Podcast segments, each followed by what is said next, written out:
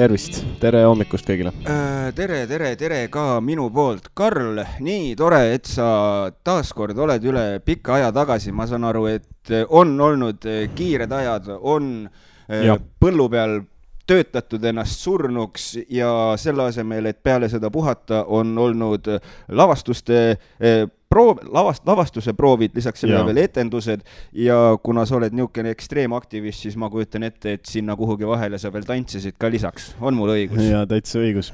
täitsa õigus, on, on palju tegemist olnud, vabandust, kuulajad, et äh, mind, mind pole kuulat-, kuulda olnud pikka aega, aga olen palju põllu peal tööd teinud ja proovides käinud ja tantsinud ja ja igast asjad jooksid vahepeal täitsa kokku, jah. Äh, arusaadav, seega äh, võib, selles mõttes võib rahustada, et ei ole lihtsalt laiselnud, vaata ei laiselnud ma ei ole jah, et. Äh, aga äkki paari sõnaga ennem kui me uudiste juurde lähme, sest ega sinna enam nii kaua aega enam ei olegi, kui see värske lavastus välja tuleb ja ma saan aru, et Tartus on nüüd kohe-kohe tulemas veel üks etendus avameelset abielust, et äkki mainime need ka siin juba ruttu üle?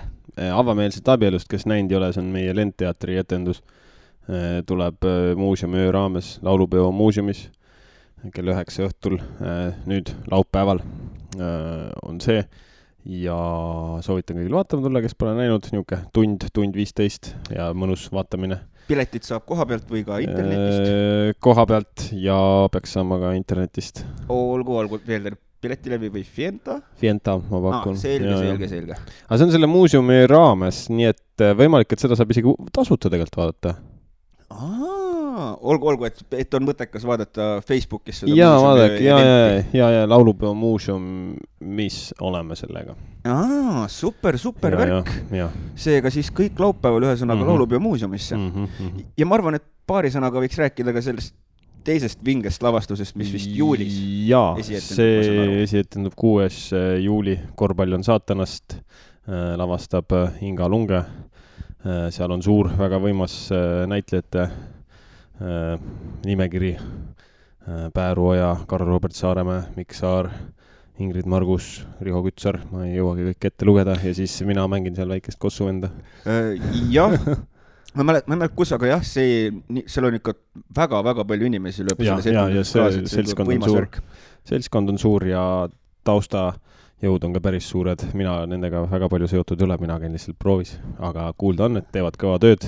soovitan kõigil, kõigil vaatama tulla, et produtsent on ka, teeb kõvasti tööd ja, ja tuleb huvitav. Kõigile kossusõpradele kindlasti huvitav vaatamine, et Mihkel Diksi korvpalliromaani ainetel on see tehtud äh,, Urmas Lennuk kirjutas äh,. ja jah, jah, ega ma hetkel muud ei oskagi, pikalt ei hakka seda lahkama, et äkki mõni teine kord äh,. olgu, olgu, teeme nii, teeme nii, jätame midagi järgmiseks korraks ka. aga ega meil väga palju aega ei olegi. ei ole jah külaline on kohe-kohe uksest sisse astumas, et vaatame ruttu uudised üle, kiikame kultuurimaailma. kui praegu kuulete taga põristamist, siis teate, aken on lahti, suveaeg ja, ja põrgu tehke A katt ära, suveaeg, tehke A katt. põrguinglid möllavad ringi rolleril nelikümmend viis sees. elame on life'i. elame on life'i. nii, uudised, uudised, enne kui külaline tuleb, on vaja kiirelt uudised üle käia ja. nii ta käib, nii ta käib ja ma teen otsa lahti, jah, et äh, teeks niisuguse ilusa uudisega kohe, et sel nädalal, seitseteist mai, sai Heino Prost üheksakümne aastaseks. kui keegi ei tea, kes Heino Prost on, siis Heino Prost on Nõo valla elanik, kelle suur huvi on põllutöömasinad ja tehnika. ja ta on vedanud juba pikka aega põllutöömasinate muuseumi Vissi külas mm -hmm. ja so kindlasti olete sinna sattunud, nii et suured õnnesoovid tagantjärgi, Heino Prost. ja palju-palju õnne ja kes ei ole muuseumisse sattunud, siis soovitame kindlasti, ma arvan, et seal näete asju, mida te igal pool ei näe. ja see muuseum on Eesti üks vanim tehnikamuuseum ja ligi seitsekümmend aastat on ta olnud juba avatud. seitsekümmend aastat? see on kõva aeg, kõva aeg, mõtle, Heino sai üheksakümmend ja muuseum on olnud peaaegu seitsekümmend, et noh, kahe, kahekümneselt kuskilt alustas, alustas selle asjaga, väga võimas ma ütleks, et see on äh, järjepidevus. see on, see on ilmselgelt järjepidev midagi muud ei saagi selle kohta öelda nii, aga lähme edasi siis. Äh, nimelt et äh, siin on väikene uudis ka Tartu kaks tuhat kahekümne neljaga seoses. elamusteenuste platvorm Travel Guide, Travel Guider stardib ja ettevõtjad on siis oodatud sellega liituma järgmisel aastal on Tartu koos Lõuna-Eestiga Euroopa kultuuripealinn ja meie piirkonda on oodata palju külalisi nii Eestist kui välisriikidest. selleks, et pakkuda väliskülalistele võimalust Lõuna-Eesti elamusi kogeda ja kohalikele elamusteenuste pakkujatele võimalust elamusi külalistele müüa, on juba sel suvel startimas elamusteenuste portaal travelguider.ee platvormi kaudu leiavad nii kohalikud siseturistid kui ka kaugemad külalised üles võimalused käia suitsusaunas, matkata öösel rabas, sõita kelgukoerte või hobustega, tutvuda kohaliku toidukultuuriga ja nii edasi. et kes siis on eh, ettevõtja või niisama sellest asjast huvitatud, siis minge travelguider.ee ja seal on juba kõik lisainfo selle kohta olemas, et kuidas siis ettevõtjana ennast sinna kirja saada ja mida sealt saab, kui oled lihtsalt klient ja, ja kindlasti kasulik värk. aga nüüd äh, kõigile Nõovalu elanikele selline asi, et maikuus on võimalik tasuta üle anda suuremõõtmelisi elektroonikajäätmeid, nagu näiteks pliit, külmkapp, pesumasin, teler elektroonikaromu peab olema kompaktne, ainuke asi, et no ütleme, et sul läks äh, pesumasin läbi, onju mm. -hmm. ostsid uue vanaga, no mis teed? ma ei tea, istub sul kuskil seal sahvris. nüüd on võimalik tasuta ära anda. super. huvilistel palutakse hiljemalt kahekümne teiseks maiks teatada vallavalitsusele äraantava elektroonika loetelu asukoht ning kontaktisiku telefoninumber ja äraviimise päevaks peavad jäätmed olema toodud kas ukse või värava juurde, kuhu on suuremale veokile tagatud ligipääs. ja sellest äh, teada anda siis vallavalitsusele merike.poom.nvv.ee või telefon seitse neli viis viis kolm kolm kaks ja mikro- ja väikeettevõtjad saavad kuni kolmekümne esimese maini PRIA-st taotleda põllumajandustoodete töötlemise ning turustamise investeeringutoetust seitsmeteistkümnendal mail avanes e-PRIA-s mikro- ja väikeettevõtjate põllumajandustoodete töötlemise ning turustamise investeeringutoetuse taotluste vastuvõtt ja neid saab siis esita-, esitada kuni kolmekümne esimese maini. alanud taotlusvooru eelarveks on planeeritud neli miljonit eurot. Toetus on mõeldud väikeettevõtjatele, kelle põhitegevusalaks oli taotluse esitamisele vahetult eelnenud majandusaastal toiduainete tootmine või joogi tootmine ning mikroettevõtjatele, kes on vähemalt kaks taotluse esitamisele vahetult eelnenud majandusaastat tegelenud Euroopa Liidu toimimise lepingu esimeses lisas nimetatud toodete tootmisega ja PRIA otsustab siis taotluste rahuldamise või rahuldamata jätmise hiljemalt kahekümne esimesel septembril.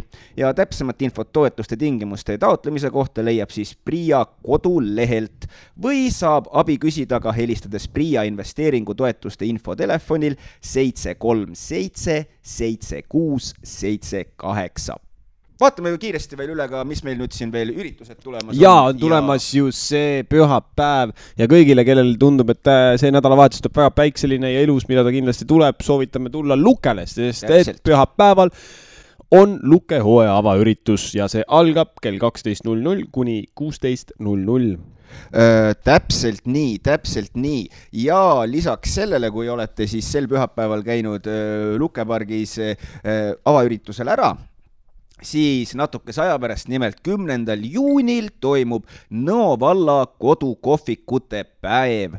Ja see siis toimub äh, Nõo vallas äh, esmakordselt. Ja üle terve valla avavad oma koduväravad külalislahked ja ettevõtlikud inimesed ning pakuvad kõike head ja paremat. tule tutvu oma kodukandiga ja veeda üks tore laupäev Nõo vallas seigeldes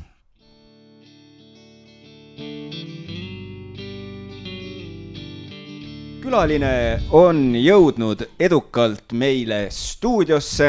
Äh, Karl, mul on endiselt hea meel, et sa siin vahepeal ei läinud põllu peal jälle tööd tegema, ma saan aru, kiired ajad, aga mees oskab aega planeerida. ei oska sellepärast ma ei jõudnudki vahepeal siia, sest ma ei oska aega planeerida no vot, aga tead, ongi siis, mida õppida. ja, ja tõsi. aga meie tänane külaline on siis hetkel volikogu revisjonikomisjoni esimees Eda-Merike Pelt, tere tere, tere.! Eh, esiteks suur-suur aitäh, et leidsite selle tunnikese meiega siia natukene juttu puhuma tulla. ja me alati alustame oma saadet sellise ühe küsimusega, mis koosneb kolmest küsimusest, siis saame sellise eksistentsiaalse kriisi hinge ja niisuguse väikse hirmu meelde on nagu hea lõõgastav rääkida. Et äkki räägite oma sõnaga, oma sõnadega ka, et kes te siis täpselt olete, kust te tulete ja millega siis tegelete? Ja sealt lähme juba edasi. no kõige lihtsam on öelda võib-olla teist, tulen Tõraverest, kes ma olen, seitsmekümne ühe aastane vana inimene, pensionär, väga rahul oma pensionieluga. ja mis see kolmas küsimus oli ja siis millega ma, täpselt tegeled? millega täpselt tegel-? no, ma saan aru, et päris mitmete asjadega on tegeletud. ma tegelen tegelikult tõsiselt väga paljude asjadega, et nüüd vanas eas, kui, kui enam pea kõike kinni ei pea, siis ma hakkasin pidama ikkagi kalender märkmikku, et kirja panna, millal on koosolekud, millal on vaja laulma minna, millal tuuakse lapselapsed, millal keegi kuskil on, käib või tuleb mulle, millal mingid reisid ees on ja neid on veel väga palju asju, mis sinna märkmikku tulevad. nii et kui ma mõnikord vaatan, et noh, mõni päev nädalas on vaba, siis ma olen ka väga happy. Siis, kas siis on nagu, et nüüd nagu ütlesid, vanemas eas on siis nagu asju hoopis juurde tulnud, et mida teha või? no jaa, kui vanasti, kui ma tööl käisin, siis ma käisin ainult tööl ja natuke tegin koduasju, käisin aiamaal mm, -hmm. aga nüüd ma teen hommikust õhtuni ainult neid asju, mis mind huvitavad ja ikka jääb aega puudus no,. No, see, see on jah, et kui siis kui hakkad tegema neid asju, mis tahad teha, siis, siis, siis ei ole ja. nagu aega, et kõik ära teha. jah, et noh, et kui sa mingi asja oled ette võtnud, siis tuleb seda teha ja tuleb hästi teha mm. -hmm. tõsi, nõus, nõus, nõus aga lähme äkki natukene siis niimoodi äh, ajalooradadele ja liigume vaikselt siia oleviku poole, et äh, kuidas siis või kus siis me möödus lapsepõlv ja kuidas jõuti Tõraverre ja kuidas siis nüüd siin äh, Nõos revisjonikomisjoni esimehena? no see revisjonikomisjon ei ole küll väga kõneväärt. tähendab, põhimõtteliselt ma olen sündinud, võiks öelda, et nagu Peipsi lähedases kandis mm, -hmm. kohanimi oli Aravu ja koolikoht oli mul Mehhikormas, see on teadupärast Peipsi järve kõige kitsam koht. kõige kitsam koht? kõige kitsam koht, üle järve vaadates kolm kilomeetrit oli Venemaa, seal me vahepeal ka siis käisime teinekord, ütleme kaheksandas klassis mitu korda paadiga sinna ja vaatasime neid siniseid aknaraame, tulime tagasi.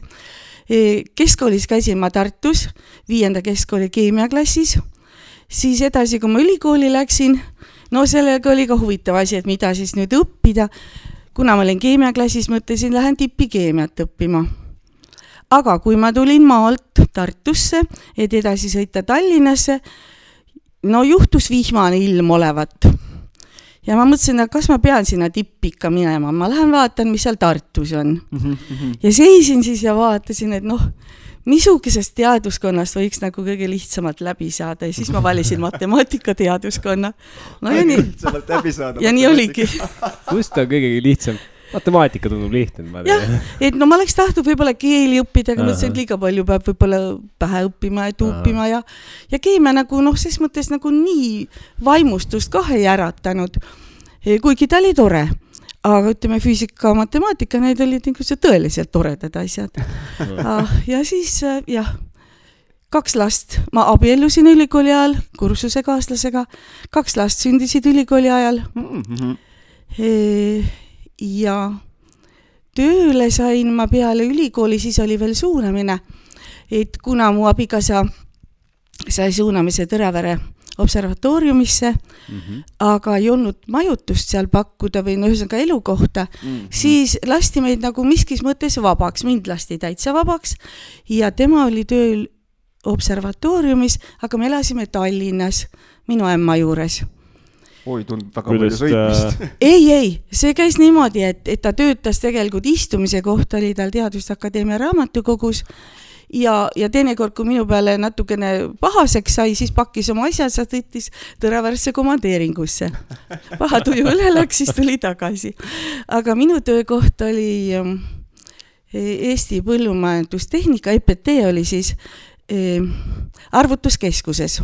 nii et kuna ma ülikooli õppima hakates, see eriala meil, oli meil tegelikult nagu puhas matemaatika ehk teoreetiline, aga kuskil kolmandal kor-, kursusel tuli ette siis niisugune asi, et arvutid ja inimesed juba nende juures mm, -hmm. siis läks meie eriala edasi rakendusmatemaatikaks, et me oskasime juba midagi arvutitega teha, programmeerida ja, ja neid masinaid ka käppida.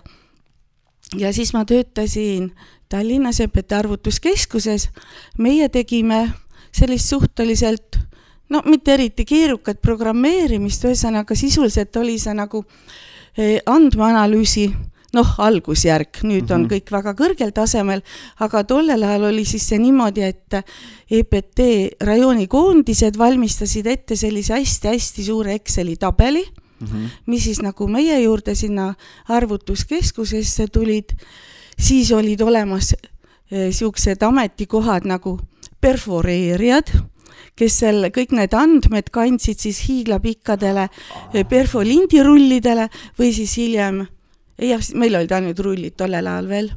Need olid siis seitsekümmend neli kuni seitsekümmend üheksa. Mhm. ja, ja siis asi läks masinasse ja meie programm siis arvutas sealt välja sellist niisugust korralikku statistikat, noh, täpselt seda, mida me tegime, seda mm -hmm. ta arvutas. et äh, see oli siis nagu selline noh, tolleaegne andmeanalüüs mm. -hmm. ja see oli täitsa huvitav. ma täitsa kujutan ette ja ma arvan, et paljud võib-olla no, nooremad kuulajad ei kujuta päris ette, et see arvutuskeskus oli hoopis arvutuskeskuse ja äh, arvutisaal oli väga suur ruum mm. -hmm, mm -hmm. seal olid, ma arvan, et meil oli tookord seal no vähemasti kaheksa e, olid ka magnetlindid olemas, kuhu sai midagi salvestada või ajan ma sassi Tõravere arvutuskeskusega, ausalt ei mäletagi. aga igal juhul, igal juhul need no pärast seda enam mul nende mm, paberirullidega ei olnud, perforeeritud paberirullidega tegemist ei olnud mm, -hmm. Äraveres olid juba, olid juba perfokaardid, aga no igal juhul need numbrid said seal äh, numbrid said seal masinasse sisestatud, teinekord midagi valesti oli, siis tuli ette ka, et me parandasime seal niimoodi, ühesõnaga iga sümbolil oli kuidagi niimoodi, ma ei mäleta, kas kuus augukest või mitte augukest, et siis mõni auk tuli kinni kleepida, mõni auk tuli juurde teha.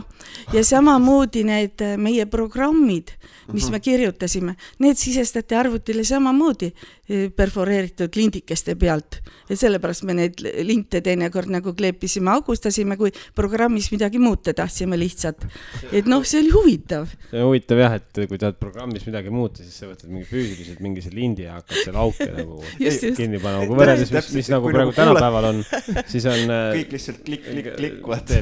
ja, ja, et me kasutasime Fortran programmi, see oli, mulle hästi meeldis, ta oli tegelikult nagu mingi väike preprotsessor juba, et formula translaator oli ta nimi tookord, see Fortran. okei okay ja, ja siis me tegime neid, teinekord käisid Moskvast mingid asjapuud meid õpetamas, aga natukese aja pärast tuli välja, et ausalt öeldes ei osanud nemad meist paremini programmeerida ega, ega, ega seda süsteemi teha, et siis võtsid nad pigem teinekord meilt ja, ja mingeid meie asju siis saadeti ka teistesse liiduvabariikidesse kasutamiseks mm. -hmm. ma mäletan vähemalt ühte, ühte juurutamise komandeeringut Kiievisse.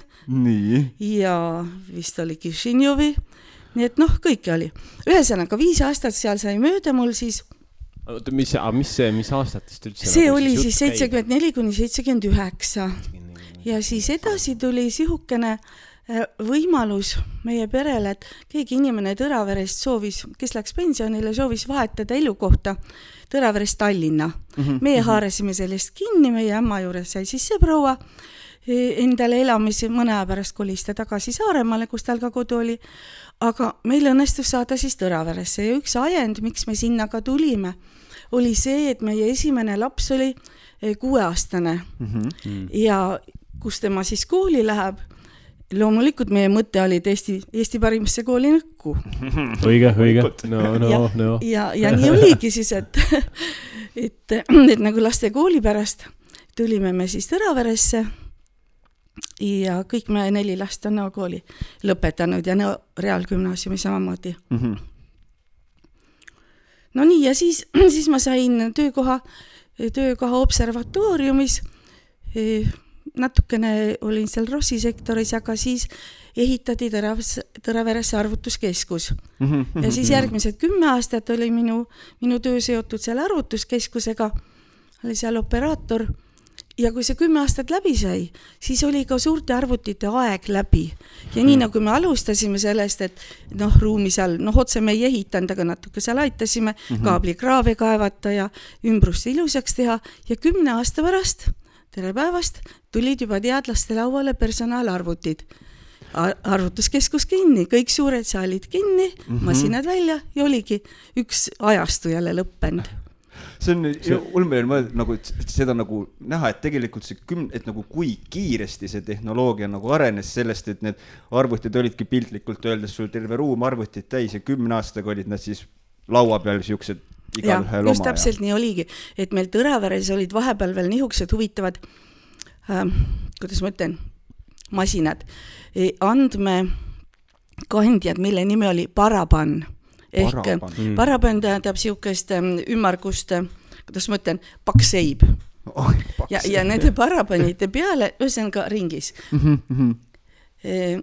ja sinna salvestati samamoodi informatsiooni aga need küll vist jah, suhteliselt kiiresti võeti, mõne aastaga võeti siis ära ka, et noh, ta oli niisugune hiiglasuur, noh, no nagu, nagu kuidas ma ütlen, poolteist pesumasinat oh,.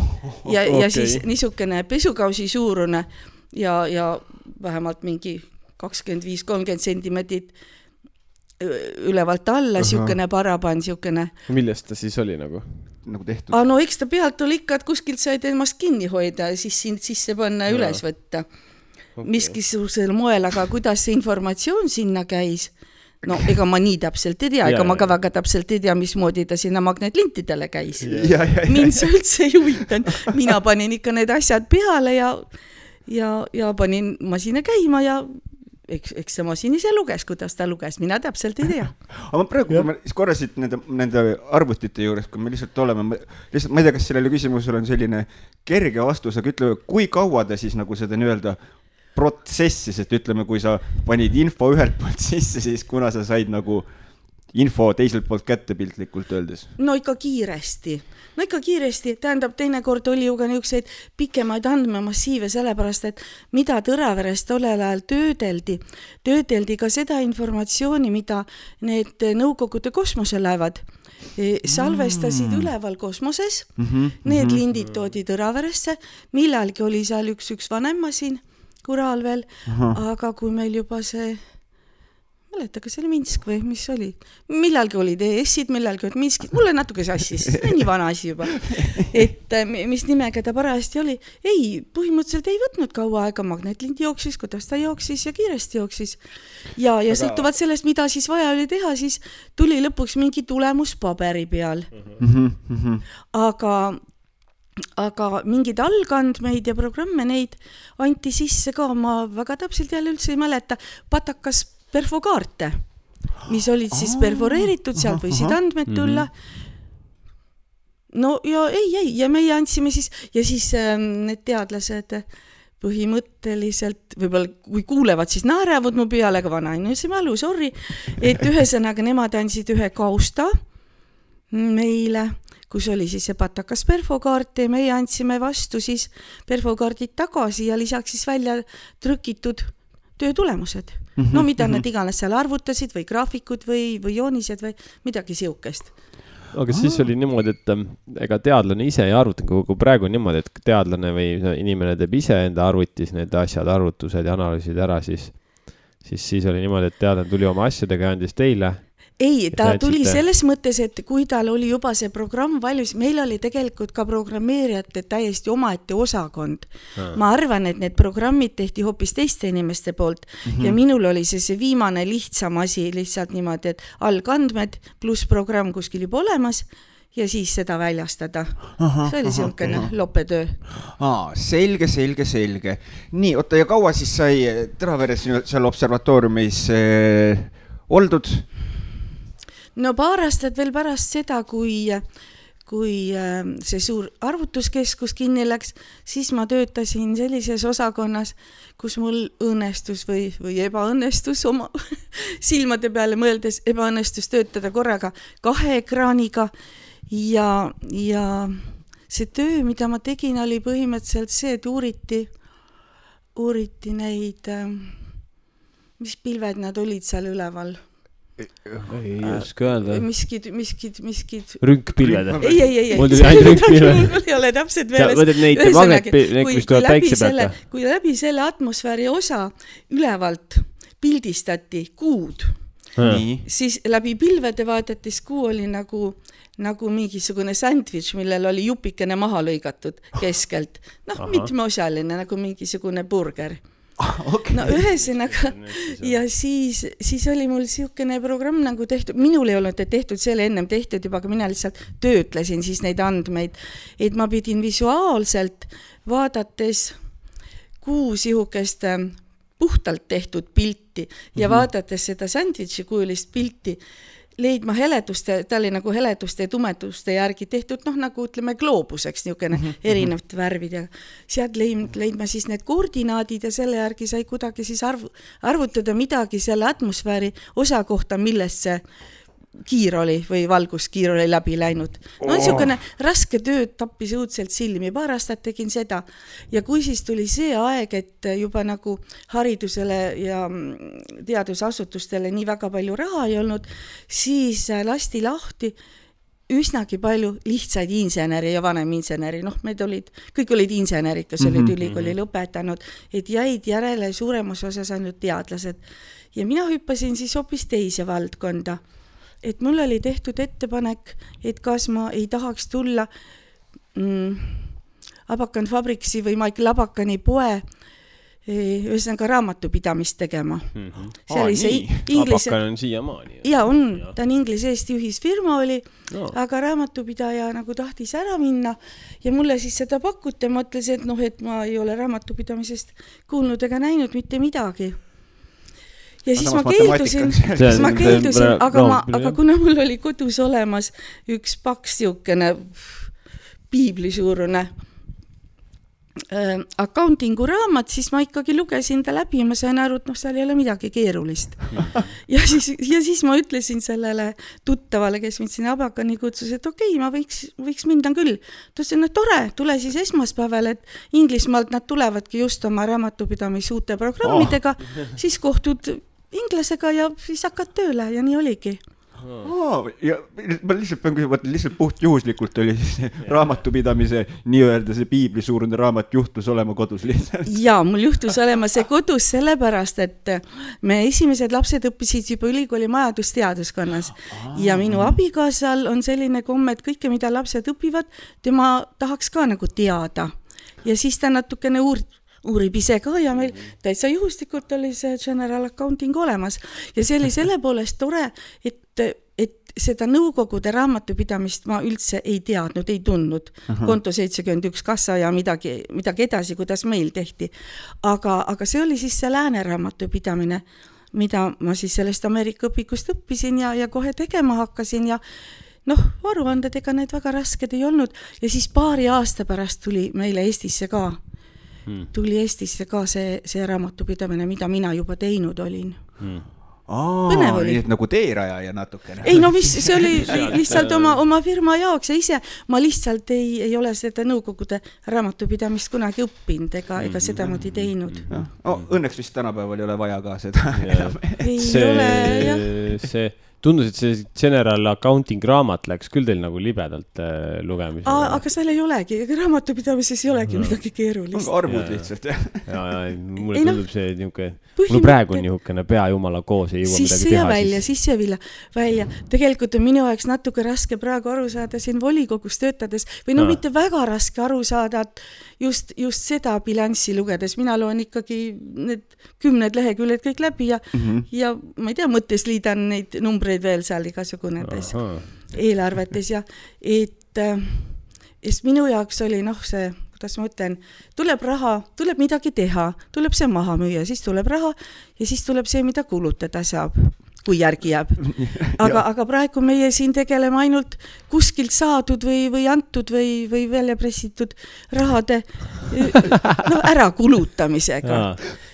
aga siis, kui sa kulutad seda raha, mida sa oled lihtsalt niisama saanud ja mida sa pead ära kulutama, noh, et mm, -hmm. et kas sa kulutad nüüd piisavalt hästi, see on see põhiprobleem, eks ju mm. -hmm. sest muidu mm -hmm. oli ju, no normaalses majanduses on ju, ju probleem selles, et sul üldse midagi tekiks, mida kulutada peab selle jaoks nägema. tootmise jaoks hädavajalik tuleb kulutada, aga kas sul üle jääb ka, et niimoodi tilulilu kulutada, seda mm. ei ole Mm -hmm, aga mm, -hmm, aga siin me puutume sellega väga pa palju kokku ja see minule natuke isegi noh, nagu raske vahel aktsepteerida, püha müristus. võtke siis vähem maksu, kui noh, ma ei oska öelda.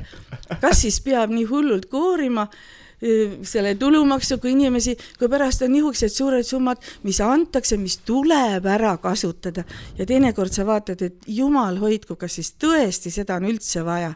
palju asju võiks öelda, mida pole vaja mis mõttes tuleb ära kasutada, kas on mingi kohustus, et peab ära kasutama? no ikka on kohustus no. loomulikult, sest et riik annab ju, riik annab omavalitsustele sellest kokku korjatud rahast noh, ühe jao tagasi mm. -hmm. ja see, see on niimoodi, et mingiks asjaks tuleb ära kasutada, miskit asja on vaja, no millest nagu tihtipeale puudus jääb, aga üle jää-, jääda ka ei tohi seda raha või ütleme, et kui antakse koolile või, või ma ei oska öelda, kellele miskid rahad, see raha on söögi jaoks, see raha on, ma ei tea, elektri jaoks ja kolmas mm. raha on õpetajate palkadeks kas sa ei või neid ühest taskust teise ka tõsta Mm -hmm. ei aga, ole niimoodi. aga mis siis saab, kui üle jääb, ütleme, et sa ei kasuta kõike? raha ei jää kunagi üle, niisugust asja ei ole kellelgi vist. tõsi, tõsi, tõsi. üle jääb see pärast, no see kuidas, kuidas see sõdurite anekdoot ütles, et no, et kas antakse hästi süüa? no antakse, antakse, antakse, eks ole mis teete, kuidas seal üle ka jääb? ja üle ka jääb, mis te ülejäägiga teete? oi, sööme ära, jääb puudugi ma tunnistan, et ma ei ole seda anekdooti. Te ei ole ausalt või? see, see ei ole kaitseväes käinud, aga ma ka ei olnud kuulnud muidugi. Aga seal anta-, kaitseväes antakse hästi muidugi süüa. no ma usun, et ma, ma ei ole kuulnud, et, et oleks rahapuudust või, või, või midagi, niisuguseid probleeme kaitseväe kohta või vanglate kohta või mm,? jah olete te kuulnud, et, et noh, kuidas nüüd mõtleme, et nendes hooldekodudes kohatasu on liiga väike et, et vanglatele antakse liiga väikest kohatasu, ma ei ole küll kuulnud. ma ei, ma ei oska öelda jah, kas äh, kui sa oled seal vangis, võib-olla on sul mingid muud mured, mille pärast vinguda või? no need on muud mured jah, need ei ole Neid ei saa keegi teine aidata lahendada Need on nagu sul mingi. ei, aga, aga näiteks ma aastaid tagasi kuulsin, no lihtsalt ühte väikest fraasikest mm -hmm. raadiost, et et noh, et on ette nähtud, et jõuluajal vangid peavad saama mandariine, siis ma mõtlesin, et aga miks keegi ei näe seda ette, et noh, vaeste pereste lapsed ka saaksid mandariine. ka mandariine, jah. kellele ei meeldi mandariinid, ma küsin. no siis, no mingi hetk meeldib, aga siis tuleb see kõhu lahti, siis enam ei meeldi tõsi, tõsi, tõsi alguses on väga hea, siis sööd oma nädalakese ära ja siis on C-vitamiini üledoos. ei, eks ta ikka niimoodi, et kõike tuleb parajalt, et ega siis jah, mingid mürgidki pidavad olema väikses koguses väga kasulikud. et igas asjas peab seda parajust säilitama. jah, tasakaalu. tasakaalu just nimelt, jah aga nüüd korra minnes eh, tagasi nüüd, kui sai raamatupidamise töö peale eh, mindud, siis eh, kaua sai siis seal oldud, sellepärast et ma tean, et ühel või teisel momendil hakkasite tegelema reisi korraldamisega hoopis, mis on jälle täiesti teine kategooria. huvitav, huvitavad hüpped, jah? jah, ei, ma ei tegelenud väga kaua seal Abakanis mm, -hmm. seepärast et no seal oli mitmeid probleeme, need, kes enne mind olid, olid veel oluliselt vähem olnud. aga siis oligi jah niimoodi, et, et minu ülemus, mina tegelesin esperantoga, selle keelega, see on niisugune välja mõeldud keel. sellest kindlasti räägime veel. okei okay., ja, ja minu ülemus tollane ka nagu tegeles, mitte nii väga aktiivselt. ja, ja mina olin harjunud, et ma igal suvel käin ülemaailmsel kongressil no mitte nüüd nii pikalt ja harjunud, aga mõned aastad juba harjunud. ja siis, kui ta ühel aastal ütles niimoodi, et tema läheb kongressile, ma ütlesin, et ma lähen ka, aga kes siis tööd teeb? siis mõtlesin, noh, tore. ja nädal enne järgmise aasta kongressi ma siis lahkusin sealt töölt.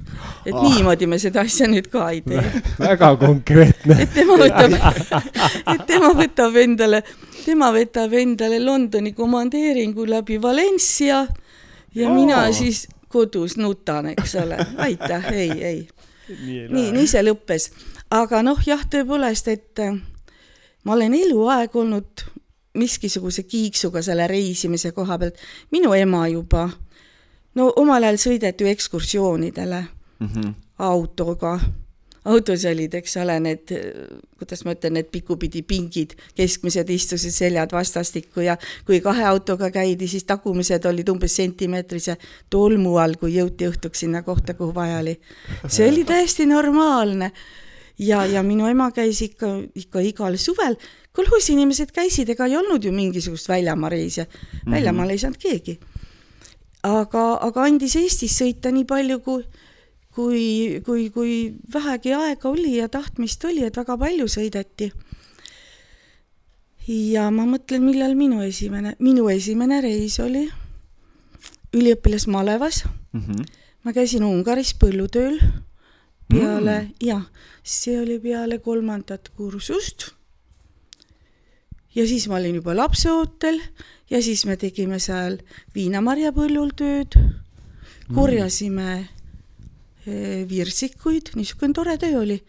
et see oli igavesti tore, olid välisrühmad, neid ei olnud palju, noh, need kõik, kes olid seal rühmade äh, komandörid ja komissarid, niisugused olid meil ka. Noh, eks nad natuke valisid ka, konkurss oli muidugi suur, et saada välismaale. Mm, -hmm, aga ma mhm. olin enne seda juba mitu aastat olnud malevas ja, ja mul õnnestus sinna saada. ja see muidugi pani ilusasti hamba verele kui juba korra said, siis, siis tahab veel, jah. ja, ja ei no, no lihtsalt, et, et sa näed, et sa näed, et, et lihtsalt põhimõtteliselt oli niisugune tung, et kurivaim peab sellest piirist ikka ju välja saama mm. -hmm. ei ole ju nii, et nüüd üldse kohe ei saa. aga noh, tollel ajal said, kes said? suured ülemused, direktorid ja nii edasi ja nii edasi. ja minu järgmine välisreis oligi tegelikult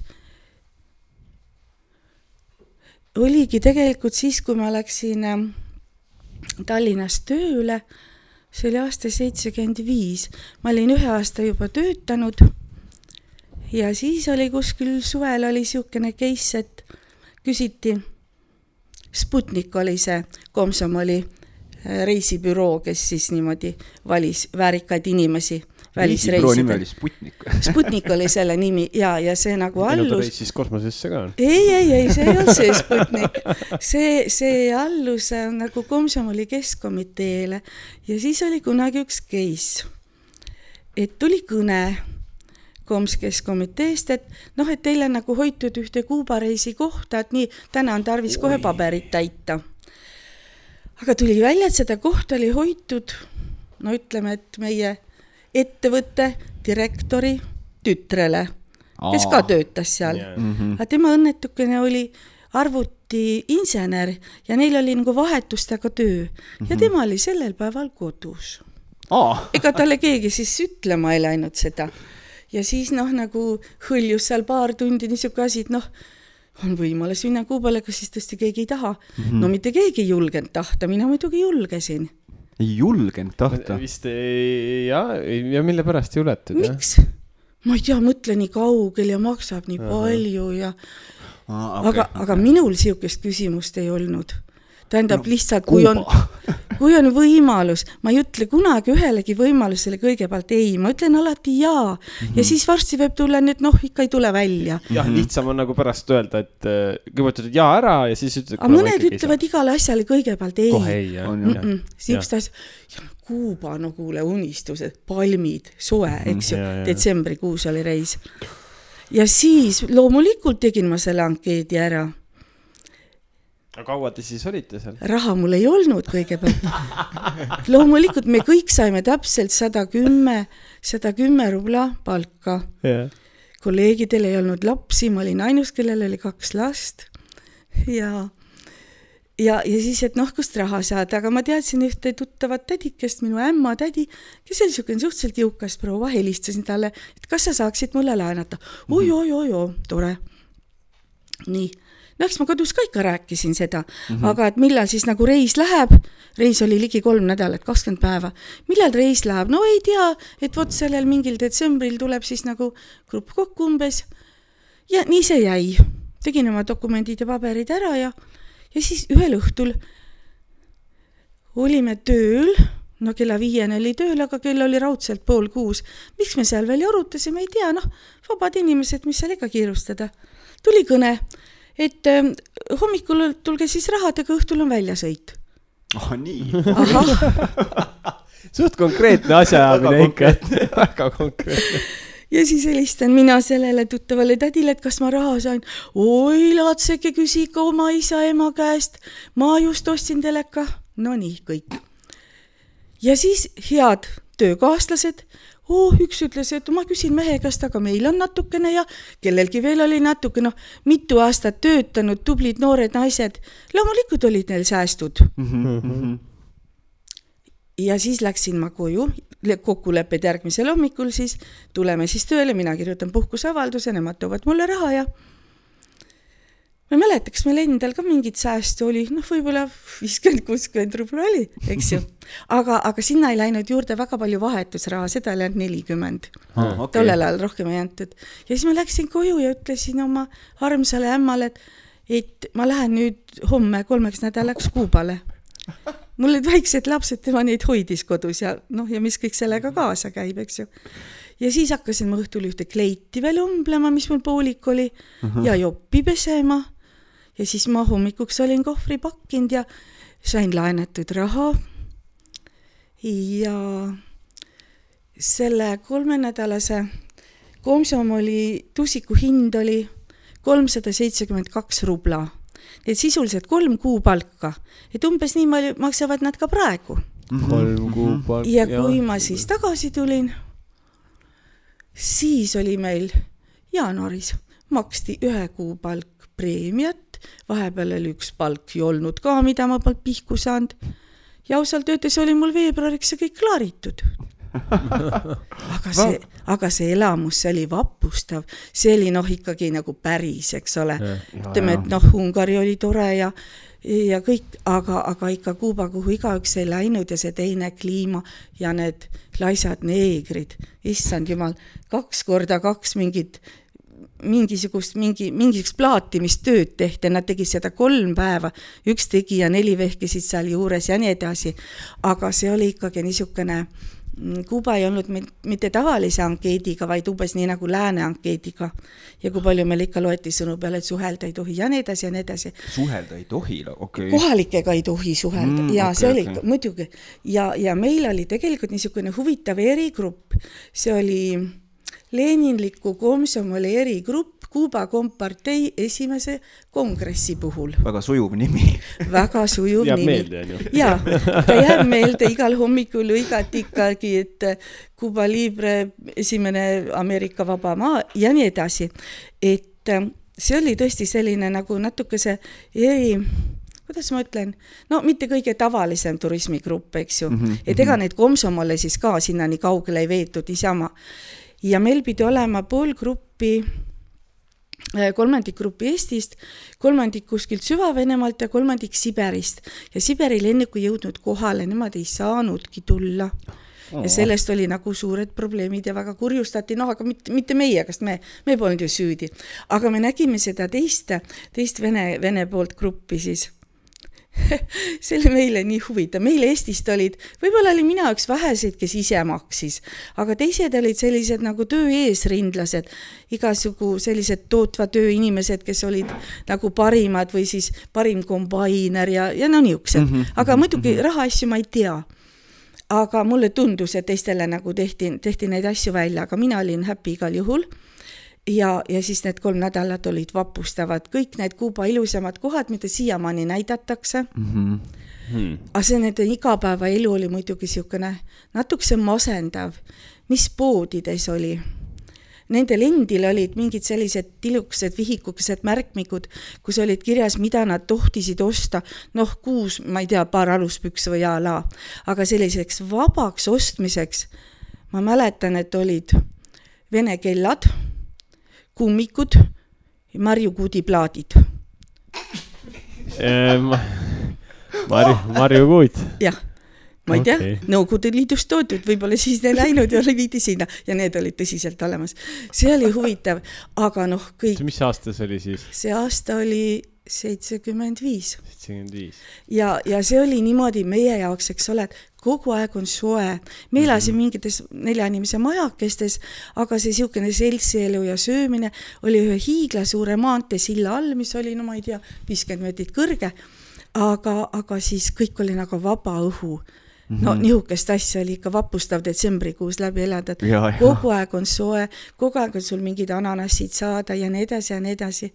ja, ja me käisime, sõitsime ikkagi Vabakalju kohti läbi, no kõik need, kuhu turistid käivad mm. -hmm. aga meie jaoks oli huvitav see, et, et need venelannad, kes, kes meiega sõitsid koos, hommikul on ta roosas krempleenkleidis, õhtul on ta rohelises teine päev on ta kirjus ja õhtupoole jälle kollases.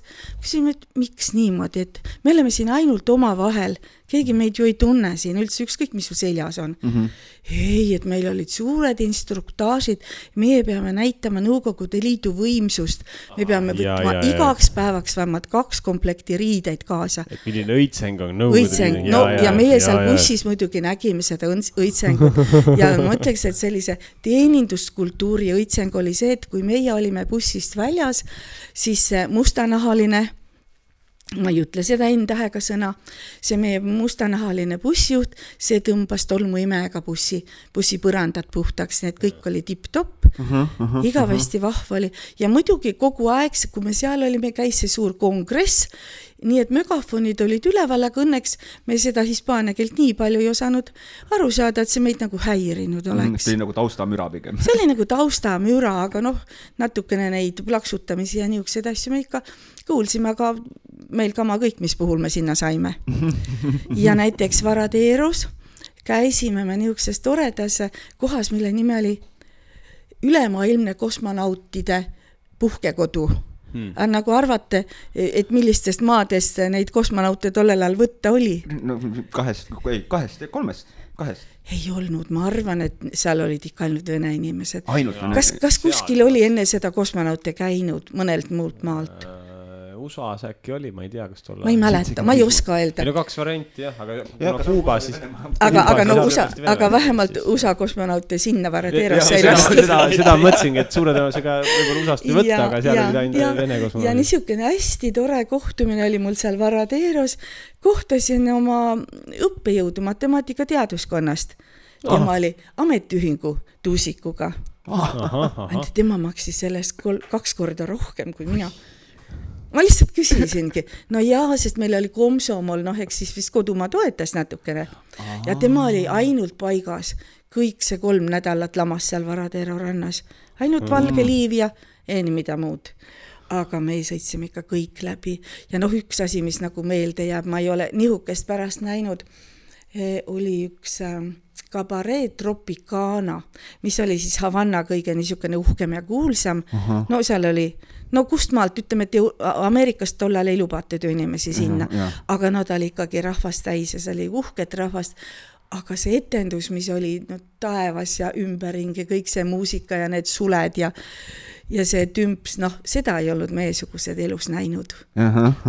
kihvt oli kuidas seal käisite, kas te seda ei tundnud, et te vaata rääkisite, et äh, oli see, et pidi uhkelt riides käima, et. Äh, aga meile ei öeldud seda. ei, aga ma mõtlen, et kas seda ei olnud, et keegi jälgis teid, et mis te tegite? ei, meid, meid muidugi jälgiti täiesti selge täiesti selged ja ma, ja ma isegi suhtlesin ühe mehega Moskvast, kes noh, niimoodi rääkisime sageli.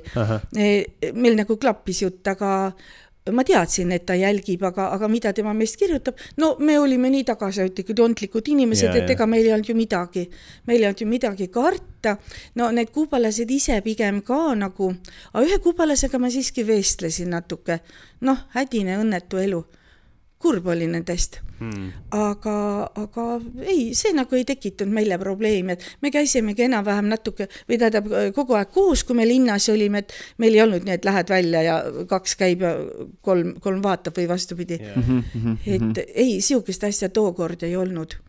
Ühel teisel reisil me tabasime neid, kes olid, mul oli jälle üks üleliidulise grupi, Esperanto grupi reis, oli Tšehhimaale, esimene ekstra Esperanto reis ja meil olid kaasas niisugused mehed, kes kes sinnapoole rongis sõites kuidagi ennast välja rääkisid, mingi, mingi rahade värk oli, keegi käis midagi küsimas ja need põrutasid, meil on kuni riigipiirini tasuta. ja siis läksid näost valgeks. seda poleks olnud ehk vaja öelda.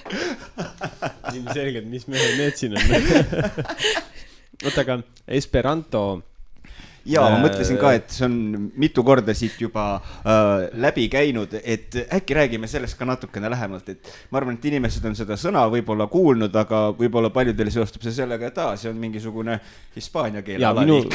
minule, minule ta seostus sellega, ma ma võiksin, ma võiksin võib-olla siis selle ühe, ühe natukene varem öeldud küsimuse veel vastata, et äh, kuidas ma selle reisinduse juurde jõudsin, ka jõudsin tegelikult reisindusega tegelemise juurde, jõudsin ma ka läbi Esperanto niimoodi, et Aha. me mõned aastad siis, kui aastal, see oli üheksakümmend üks, mhm.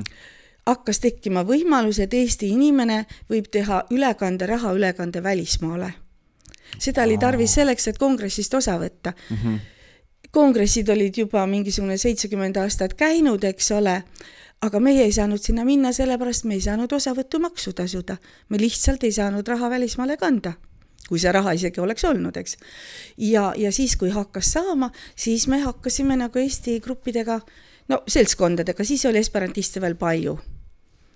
et vene, vene ajal oli esperanto, see niisugune keel nagu üks aken maailma, väga paljud kirjutasid, välismaalased natuke said juba siia, meie omad ka vähe käisid, aga aga kongressidel üldiselt enne üheksakümne esimest nagu mõni üksik harv inimene käis, aga grupiga me ei saanud käia mm. -hmm. ja siis me hakkasime käima paar aastat ja siis oli mul üks tuttav, kes ei olnud esperantist ja ma võtsin ta lihtsalt kaasa, kuna meil kohti oli.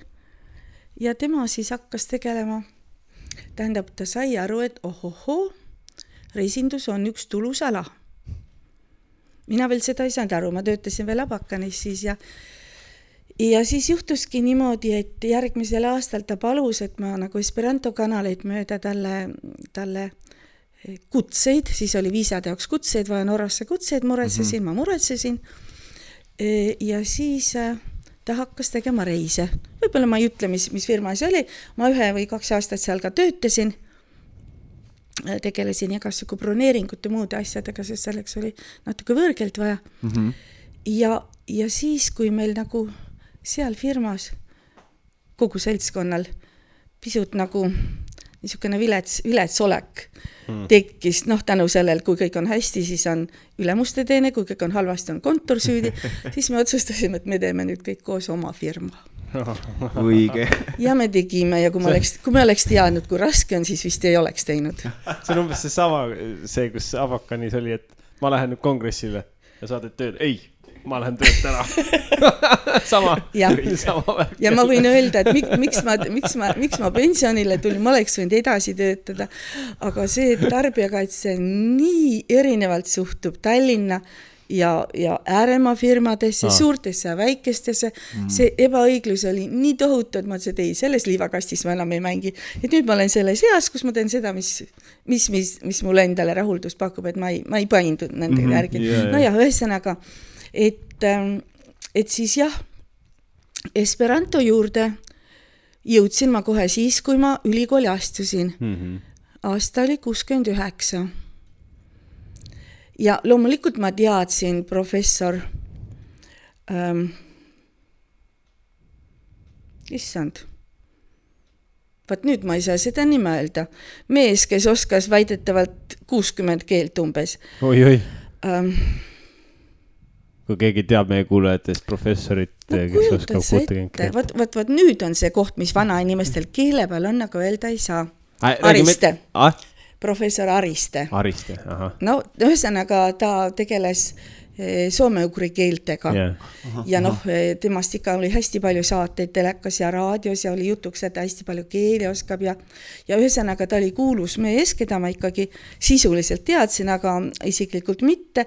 ja kui ma lugesin kuulutust, et professor Ariste hakkab tegema esperanto keele kursust, siis loomulikult ma panin jooksuga sinna, sest ma tahtsin seda meest näha.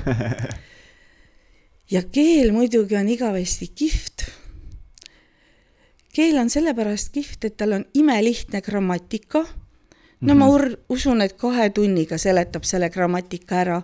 erandeid ah, ei, absoluutselt. erandeid oh. ei ole ja, ja ta on niisugune huvitav nagu Lego kokku paneb hästi paljud sõnatüved.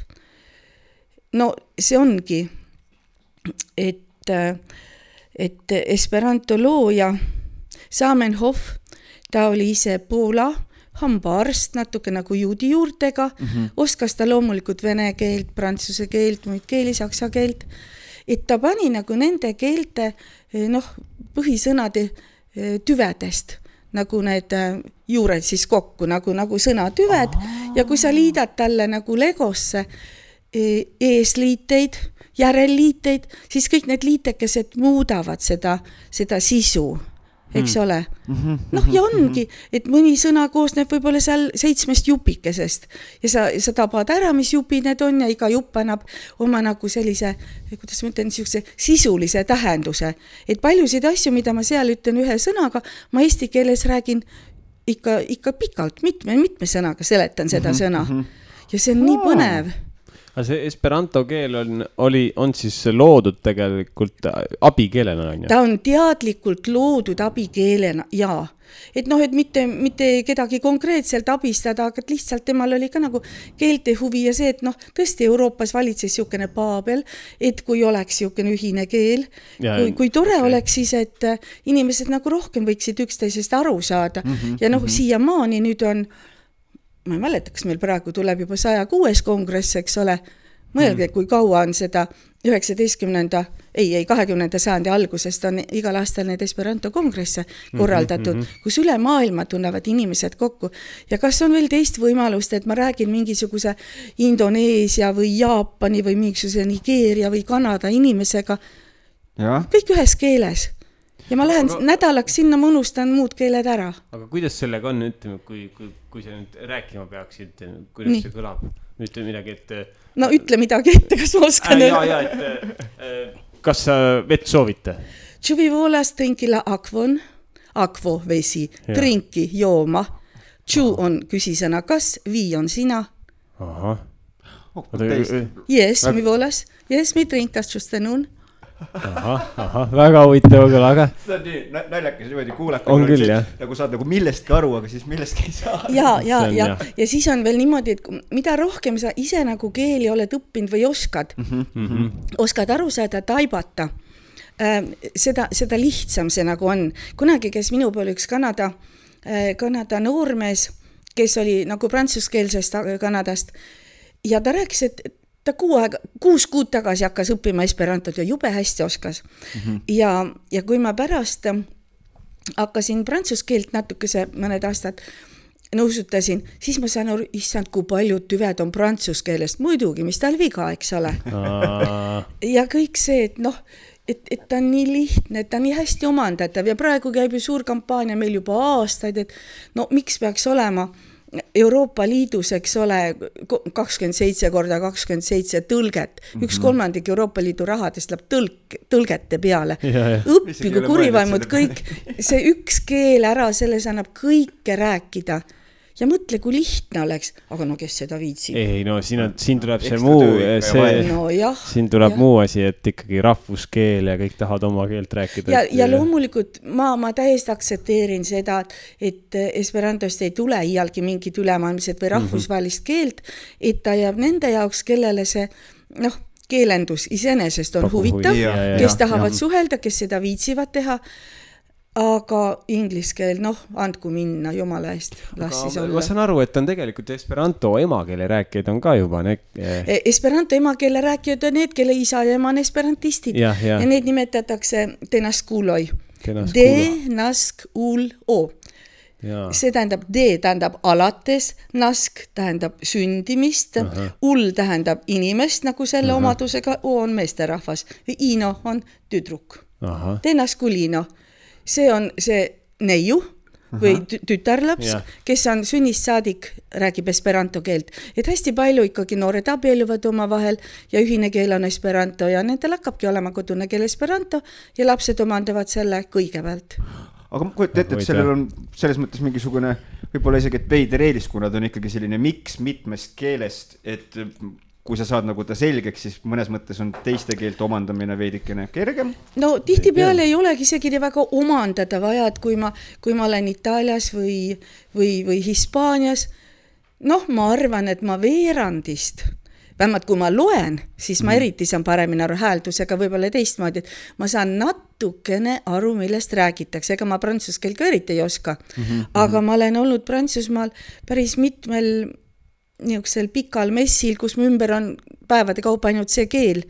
noh, ma hästi vähekene olen ka õppinud ja ma ei ütleks, et ma kuskilt otsas hädas olin hmm.. Mm. jah, ma olen ka natukene prantsuse keelt õppinud, minu jaoks oli ta küll selles mõttes üsna raske keel, sellepärast et paljud siuksed hääldamised ja kirjutamised on nagu nii öö ja päev selles keeles. ja, ja just, just ja. täpselt see ongi need esimese poole, kuidas esimese poole neelad alla, teise poole jätad ütlemata, eks ole.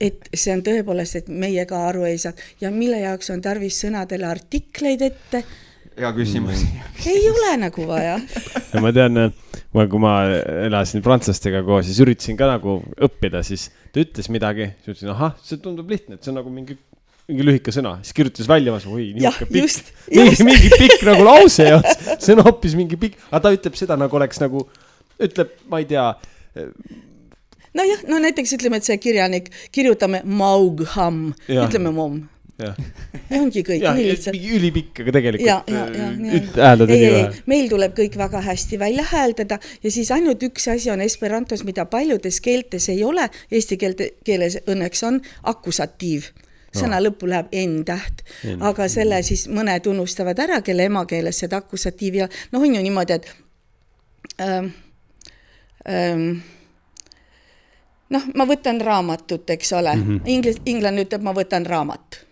on ju. meil on nagu see sihid, sihib millele, eks ole mm, -hmm. või siis näiteks, et, et ma panen, ma panen panen raamatu näiteks kasti, raamat on kastis, võtan kastist välja, seal on need lõpud, eks ole, et, et mm -hmm. kui on sihiline, siis on akusatiiv.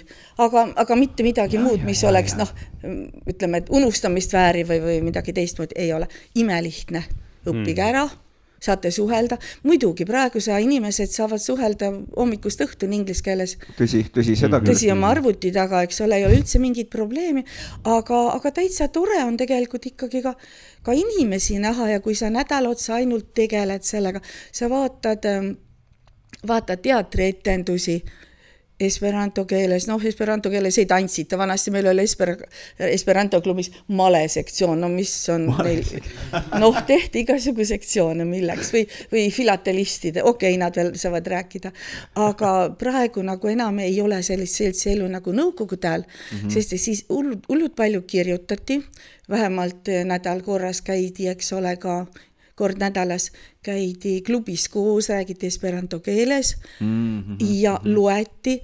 vanasti oli niimoodi, et põhimõtteliselt Nõukogude lõpus igal aastal anti välja üks, vähemasti üks Eesti äh, autori raamat tõlgiti esperanto keelde kõik Kalevipoeg ja ma ei tea, Kõrboja peremees ja mis iganes, hästi palju raamatuid on esperanto keeles, viimati nüüd, viimati nüüd soomlased tõlkisid oma Kalevala. Sihukene paks, tõlkisid ja ja noh, on olemas, eks ole, sellised seletavad äh, sõnastikud on ka. Plena illustrita vortaro, täielik illustreeritud sõnastik, e, kus on siis ainult esperanto keele sõnad, mida püütakse seletada ka läbi esperanto keele, mida siis kõik saavad kasutada, muidugi on niimoodi keel keele vastu sõnastikke ka väga palju. ja, ja noh Vene ajal oli ta niimoodi, et ta keelatud ei olnud, ta ei olnud kohutavalt soositud, aga samas, kui olid igasugu kultuurimajad ja klubid, siis tohtis täitsa esperantistidele ka raha anda, et noh, tegelevad. ei, ei, üldse mõttes. mitte, tegelevad. Mm -hmm, mm -hmm. ainult Stalin vist pani esperantistid mingisuguste nende, kes meil ekstremistidega ühte kohta ühte ritta ekstremist. ekstreemsed keelehuvilised ekstremistid. Aga, aga korra selle, siit veel korra lihtsalt selline küsimus, aga nüüd, kui inimene kuuleb ja mõtleb, et hmm, ma tahaksin ka seda keelt Esperanto. omandada, et kas on, ma ei tea, mingisugune, mis oleks selline hea selline hüppelaud siis sinna e, maailma sisse nii-öelda inimesele? no praeguse, praegusel ajal on olemas neid internetikursusi Aa. mitmeid ja Duolingo, mis nagu mitmeid keeli õpetab, seal peaks ka Esperanto sees olema. ja, ja ütleme, et esperantistide endi tehtud on mitmeid, aga ma korra midagi olen kuulanud, aga ma ei ole pikalt selle peale nagu saanud aega raisata, kuna noh, seal nagu midagi palju uut ei ole olnud, aga õpikud on ka samamoodi, seesama äh, Ariste ise ei teinud õpikut, aga oli üks äh, õpetaja Tallinnast, Ojalo, kes äh, mitu väljatrükki on tema õpikutest olemas ja siis on olemas sellised äh, samamoodi ikkagi nagu rahvusvahelisele kasutajale mõeldud, mitte mingi muu keele abil mm, -hmm, vaid lihtsalt mm, -hmm. lihtsalt äh, raamatud täiesti saab, saab õppida. sisuliselt tõepoolest, ma ei valeta, tunniga saab grammatika selgeks teha inimesele. ma olen oma lastele püüdnud õpetada, aga siis nad natukene peaksid nagu äh, nagu jagama või tajuma nagu eesti grammatikat ka juba, et väga mm, -hmm. väga väikestele saab ainult niimoodi õpetada, et noh, nad tuubivad pähe selle sõna või, või, või, või, või väljendi, kui palju ja, kasutad. Et ma ei ole seda nagu edasi teinud oma laste-laste peal, aga, aga siis edasi, kui sul on huvi, võtad sõnastiku ette ja tõlgid, mis sõnastikku, jumal hoia, praegu on ju Google, sõber, ja Google on, Esperanto on Google'is olemas tõlkes aa, nii et ühesõnaga ei ole vaja kuhugi kaugele minna. ei ole, kirjuta eesti keeles ja ta ütleb sulle vastu. ära muretse, ei pea tõusma tooli pealt. hea teada. ma siin veits natuke lugesin just praegu Esperanto kohta siin. nii, mis sa teada said, Tarka siis? ega väga palju rohkem ei teadnud, kui Merike on äh, rääkinud guugeldasin aga äh, muide, märkamatult hakkab meie tund, tund läbi saama. no läbi saama aga siin korra veel siia, eh, eh, just nagu sinna reisikorralduse maailma juurde korra tagasi tulles, ma tahtsin küsida sellise küsimuse, et ma saan aru, et on käidud ikka siin ja seal nüüd läbi ajaloo siis maailmas, et mis on selline, siis selline kõige-kõige selline südamelähedasem koht, kus on käidud, et kas oli, oligi Kuuba või on mingi muu koht, mis nii-öelda võitis Kuuba oli imetore ja, aga kuna Kuuba vahepeal muutunud ei ole, siis ma sinna ei läheks et veel üks suur, suur funktsionär. aus värk. Esperantos niimoodi ülemaailmse organisatsiooni liige, ma olin ka korra liige, Eesti esindaja mõned aastad, et ähm, seda ma tean, et Kuubasse enam ei läheks, et äh, minu lemmik on Aasia, minu lemmik on Lähis-Ida. Ja ma olen miskis mõttes natukene nagu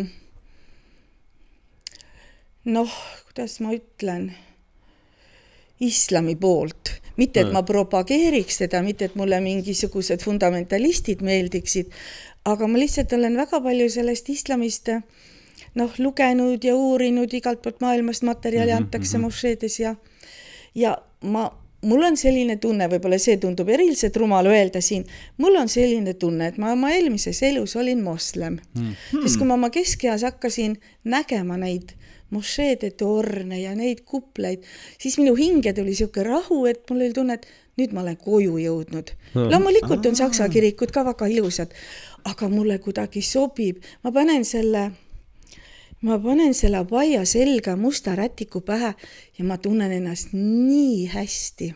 Mm, -hmm. uskumatult hästi jah, ega siis oleks seda patt mitte teha. patt mitte ei, teha no, ja sellepärast ma väga sobib. hea meelega, väga hea meelega käin islamimaades, sest mul ei ole seal mitte midagi rasket, mitte midagi vastuvõetamatut mm..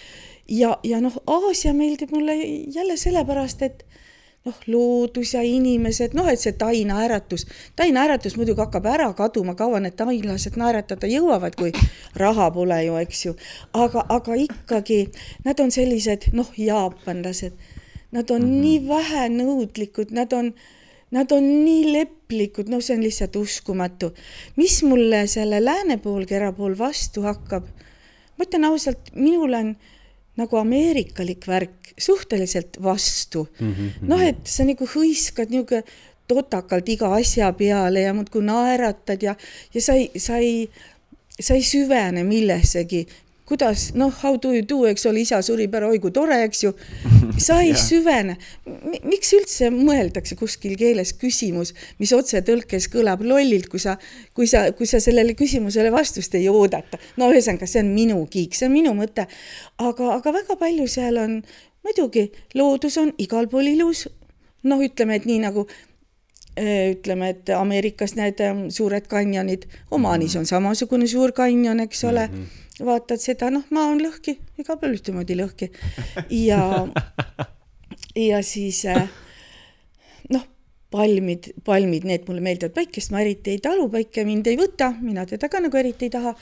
ja siis, aga ütleme, et noh, meri ja palmid on ikkagi see minu niisugune ilus unistus ja puhkus, muidugi ma olen neid ilusaid päikeseloojangu palmidega randasid näinud, no võta seal ma ei tea, kuskil Ceylonil, Maldiividel, eks ju mm, -hmm. ilus, Aasias samamoodi, lihtsalt ilus pilt, mis on mulle väga hingelähedane.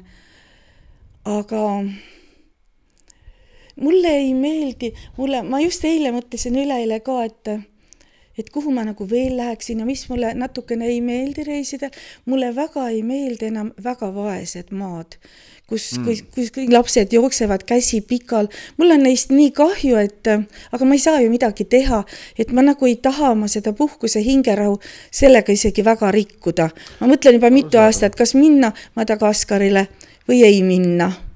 juba ammu ma mõtlesin, aga natuke vaenen seal, et, et mulle ikkagi ja mulle meeldivad suured linnad Mm -hmm. ilus arhitektuur, kus ükski maja pole teisega sarnane. miks mulle meeldib Dubai, kus ma olen üle kahekümne korra käinud ja mõni ütleb, puh, ma ei läheks seal elu ilmus.